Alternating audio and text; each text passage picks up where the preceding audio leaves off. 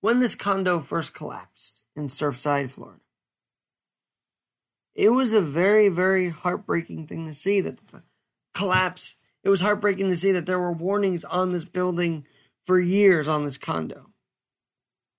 I believe if you're looking for some sort of hope in this collapse, calamity, disaster, horror, tragedy, it's the fact that now the first responders probably will be able to do their job without fearing their lives.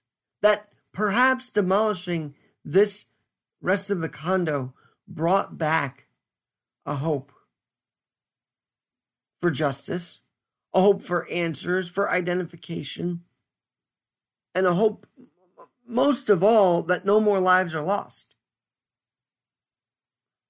And so I pray that this collapse, this demolition of the remainder of the Surfside condo, represents a hope that no more lives could be lost in this battle.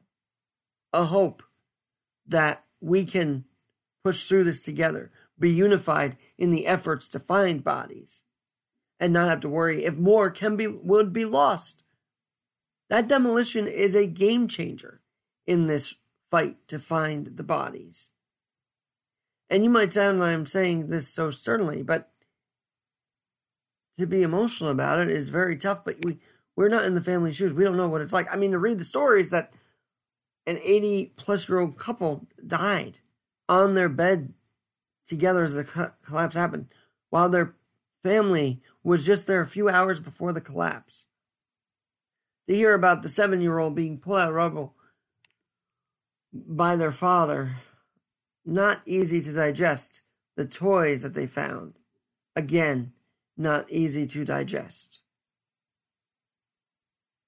But there is a sliver of hope here that no more lives could be lost because of this demolition. That was the smartest thing they could ever do.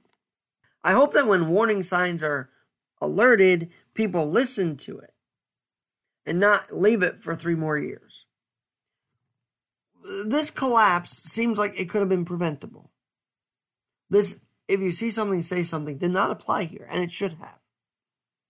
Because the engineer was placed on leave that in 2018 said there were there was some doubts about the structure, that the water underneath it, all of it was just bound for disaster. Yet it took an, abs, actual, an actual tragedy to put him on administration leave. Put it a step further. Fire the guy.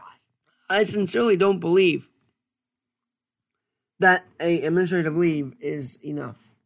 But this demolition feels like a hopeful moment, not a sad, let's get even more sadder moment.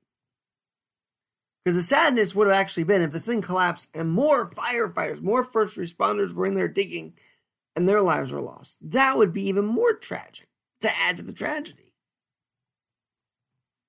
So I applaud uh, Governor DeSantis. I applaud Surfside. I applaud the idea of collapsing it before a storm came up. That was a game changer with